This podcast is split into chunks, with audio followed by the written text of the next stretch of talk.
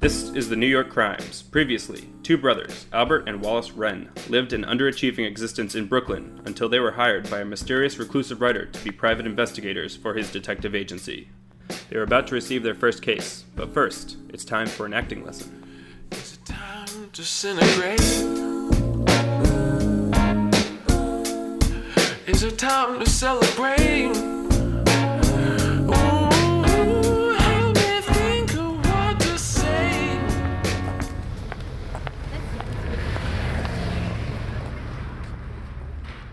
Can I help you two? Sorry, no, just waiting for someone. Well, maybe you can meet them somewhere else. This was a private service. It's a sensitive time. Sorry, we'll wait over there. There she is, hugging that old lady. I think she saw us. She's coming towards us. Let's keep walking.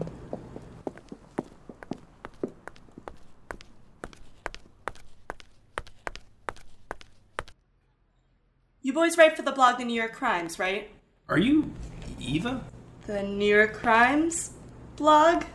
You work for Norman Avery, right? Oh my god. Ow. I know you guys are new, but I thought you were smart.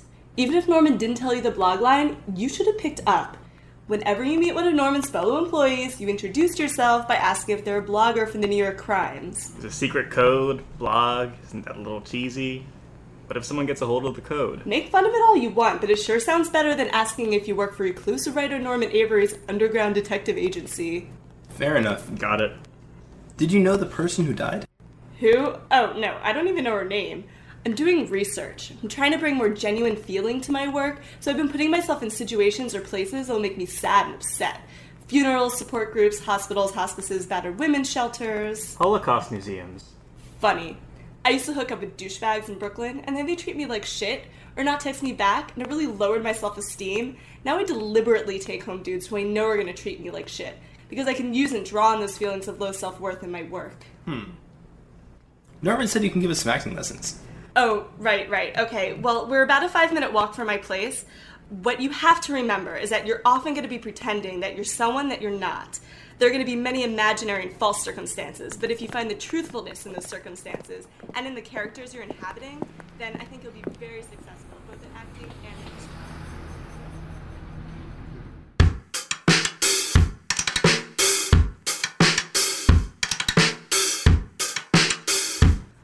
Okay, for the first exercise, I want you to both stand face to face. You need to look each other in the eye. Now, you are going to take turns making observations of each other. Wallace, you go first. Make an observation about Albert, and then he has to repeat that observation in the I pronoun. So you might say to Albert, You have brown hair, and he would say, I have brown hair. Got it? Okay, go. You have brown hair. I have brown hair. You have a blue shirt. I have a blue shirt. You have black shoes. I have black shoes. Okay, maybe go beyond the color observations. You're wearing a good shirt. I am wearing a good. I'm gonna stop you right there. These observations need to be observational, not judgmental. So, you saying your brother has a good shirt is not an observation, it's a judgment. Instead, you might say your shirt is buttoned up to the collar. Okay. Your arms are at your sides. My arms are at my sides. Your your top button is buttoned. My top button is not. Oh I- no, it's sorry, it's not. It's, it's not buttoned. No, Your stop, top button alright. is not buttoned. Stop, no, stop. Just shut up. Shut up for a moment. You're losing the focus of the exercise, okay? Just. I'm sorry, this is a little silly.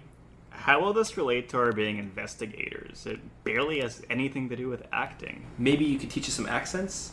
Or how to cry on cue? Excuse me, it has a lot to do with acting. It's the main and beginning exercise in the Meisner School. I spent a whole semester just doing this exercise at NYU.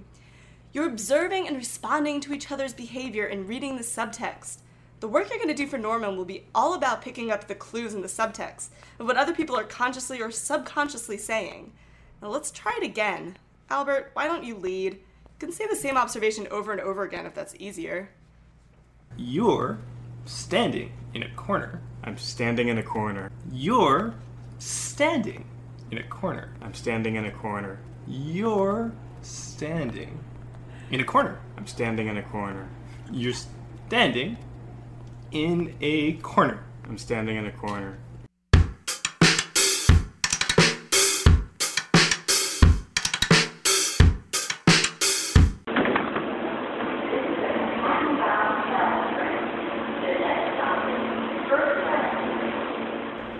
I like Eva's place. I think we should move to the Jefferson stop. Great parties out there, and Bedford Avenue's getting a little broy these days, don't you think? I'm still having the movers come this weekend. I'm moving back to Westchester. What? I thought we were taking this job. What job? I mean, what was that back there? Acting classes? NYU Drama School 101? We just got an email from Norman. Albert and Wallace. Eva informed me that you completed your first acting lesson. Uh, She said that calling your acting skills amateur would be generous. That makes me less than confident about assigning you to a case, but I'm overbooked and I'm going to send you right into the field. The client is Max Shift, a popular indie club promoter. I've arranged for you to meet him at the underground venue he runs called the Bushwick Bunker later this afternoon at 4 p.m.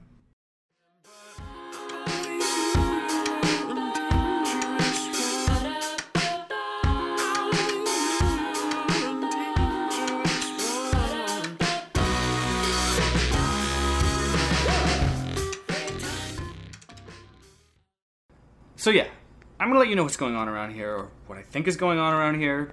I'm not even gonna have a show tonight because I'm so paranoid about this. Is that guy okay? Who? The guy's sleeping there on the floor in, in the corner. Yeah, of course. He's, he's, just, he's just passed out. Tell us what happened.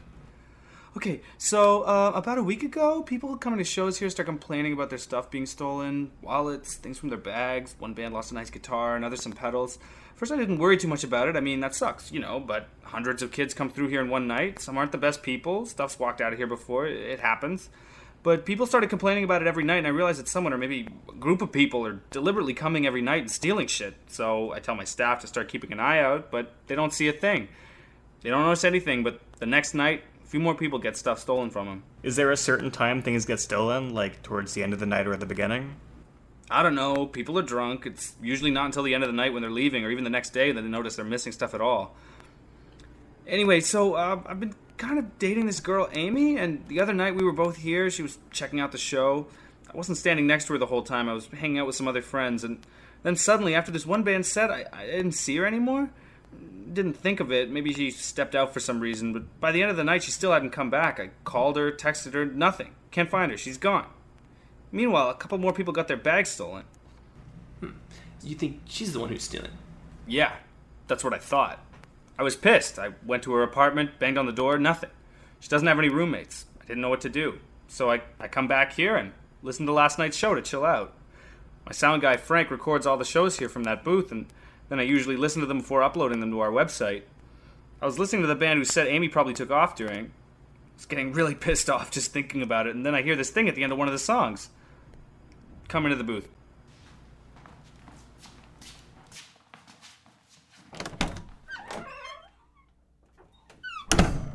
Listen.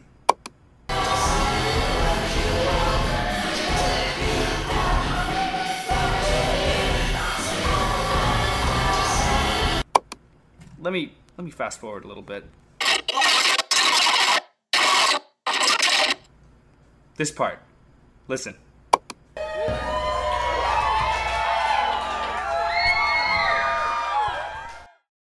What? What was that? You tell me. Listen again.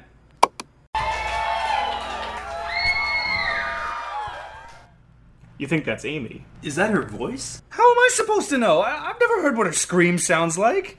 I mean, not that kind of scream. Nice. But you know, um, I've got a feeling it's her. It's too much of a coincidence. Around the same time she disappears, there's some female screaming in horror in here. And nobody remembers hearing this when the band actually played? I asked my door guy, uh, the sound guy, the girl serving bar that night, my boy Dominic who runs a space with me, some of the other bands, some friends of mine that were here. Nobody remembers hearing anything. But I mean, it's loud in here, and everybody's focused on the band or making sure the band sounds good. Everyone was looking at the stage and drunk. Can we listen to that recording again? Sure.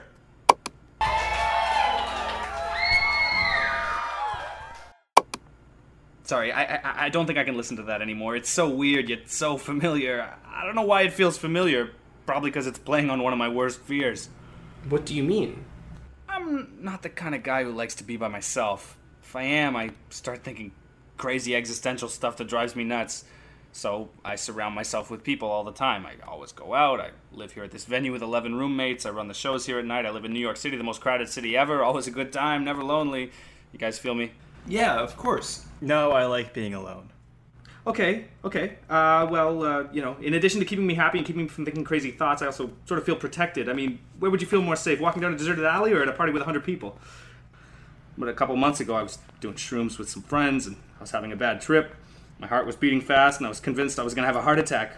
I even said it out loud to everyone Guys, I think I'm going to have a heart attack and then I'm going to hell. Everyone was laughing and having a great time, and they just laughed when I said that. I was thinking, oh my god, I'm gonna die here, and no one's gonna give a shit. They're still gonna be laughing when I go into cardiac arrest. I know, I know, it was a bad trip, and everyone else was high. If they hadn't been, they would have been more concerned. But you know, long after the trip was over, that feeling never really went away. You wanna know one of my worst fears? Something bad will happen to me when I'm with a large group of people, maybe even friends, and no one will care. They'll still be laughing and having a good time will almost feel like they're in on it, like this is what they've been planning all along. And that, that, that recording I just played is the sound of that fear for me. That's why it's so familiar. Everyone at the show is having a good time, and meanwhile, someone may have grabbed Amy. She's she's screaming while everyone is cheering. You don't know for sure it's her. Just just imagine some someone creeping around here while the bands are playing and taking things and hurting people. Okay, so say the scream is Amy, someone's dragging her away. She still had to leave the venue somehow, even if it was by force. How many ways are there in and out of this place? Two. One way's on the left side of the back of the room. It's the main entrance. It's where the door guy sits at the top of the stairs. The other entrance is on the right side of the back of the room. That's the loading elevator where bands usually load in their gear. So, Amy and whoever may have grabbed her had to have gone through one of those two exits. Yes. They could have left on the loading elevator, in which case nobody might have seen them, but if they went through the main entrance, the door guy would have. Can we talk to him? Yeah. You have his number? No, no, he's here. He's he's the guy passed out on the floor. Well, let's go wake him up.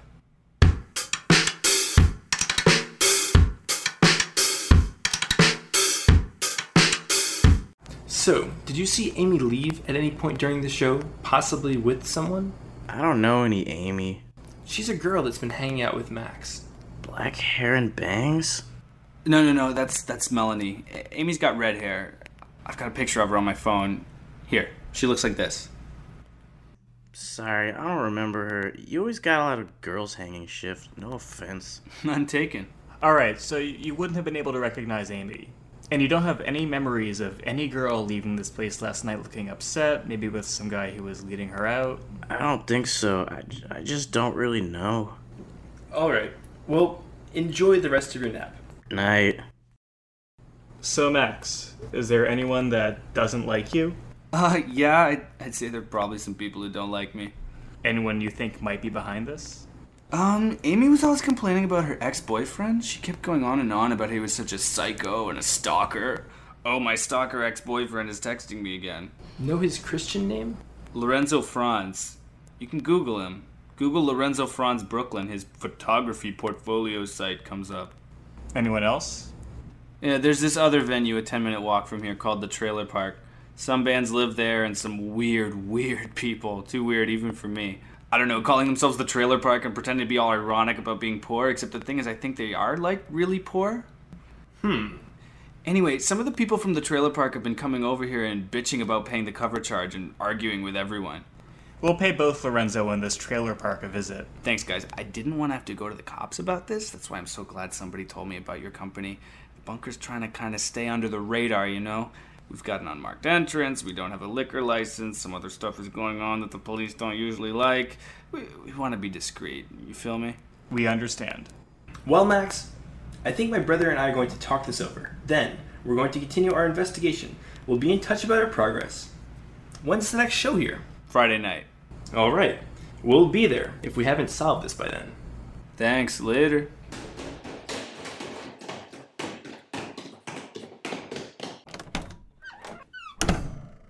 Five p.m. Happy hour.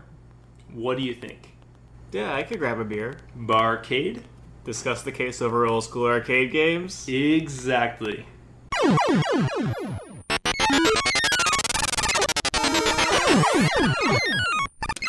Crud. Rats. I'll get that guy. You run ahead of me and get that monkey that just jumped out over there. Good idea. Die. Die, die. Yes! So, you want to visit Amy's ex first? Or the trailer park? Doesn't matter. I say we visit the ex first, then the trailer park. What if Max is doing the crimes himself? Think about it. It's his venue. No one's going to suspect him. He's walking around the space, going into the band's room, moving stuff around, and stealing. There's five of them now. Where are they all coming from? Why would he steal from his own venue? It sure doesn't help his space's business. Stealing stuff does help the coke problem, though.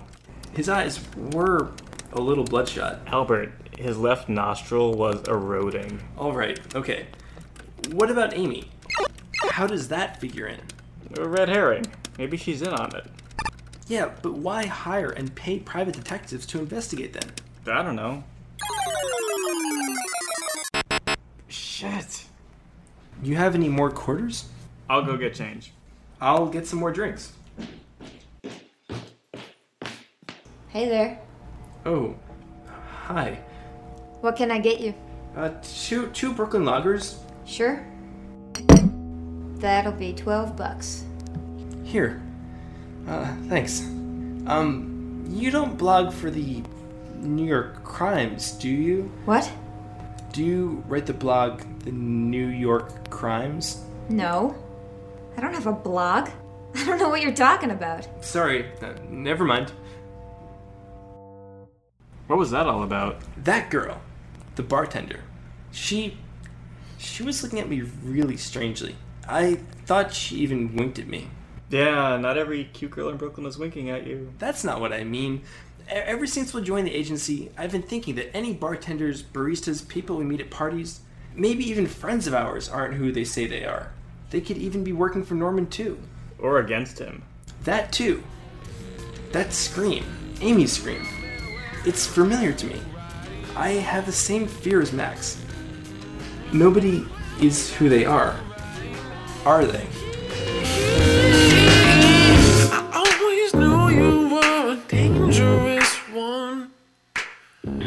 You've been listening to the New York Crimes. When we return, the brothers continue to investigate the case and start living the lifestyle of hard boiled detectives. This episode of The New York Crimes featured music by Ava Luna. On account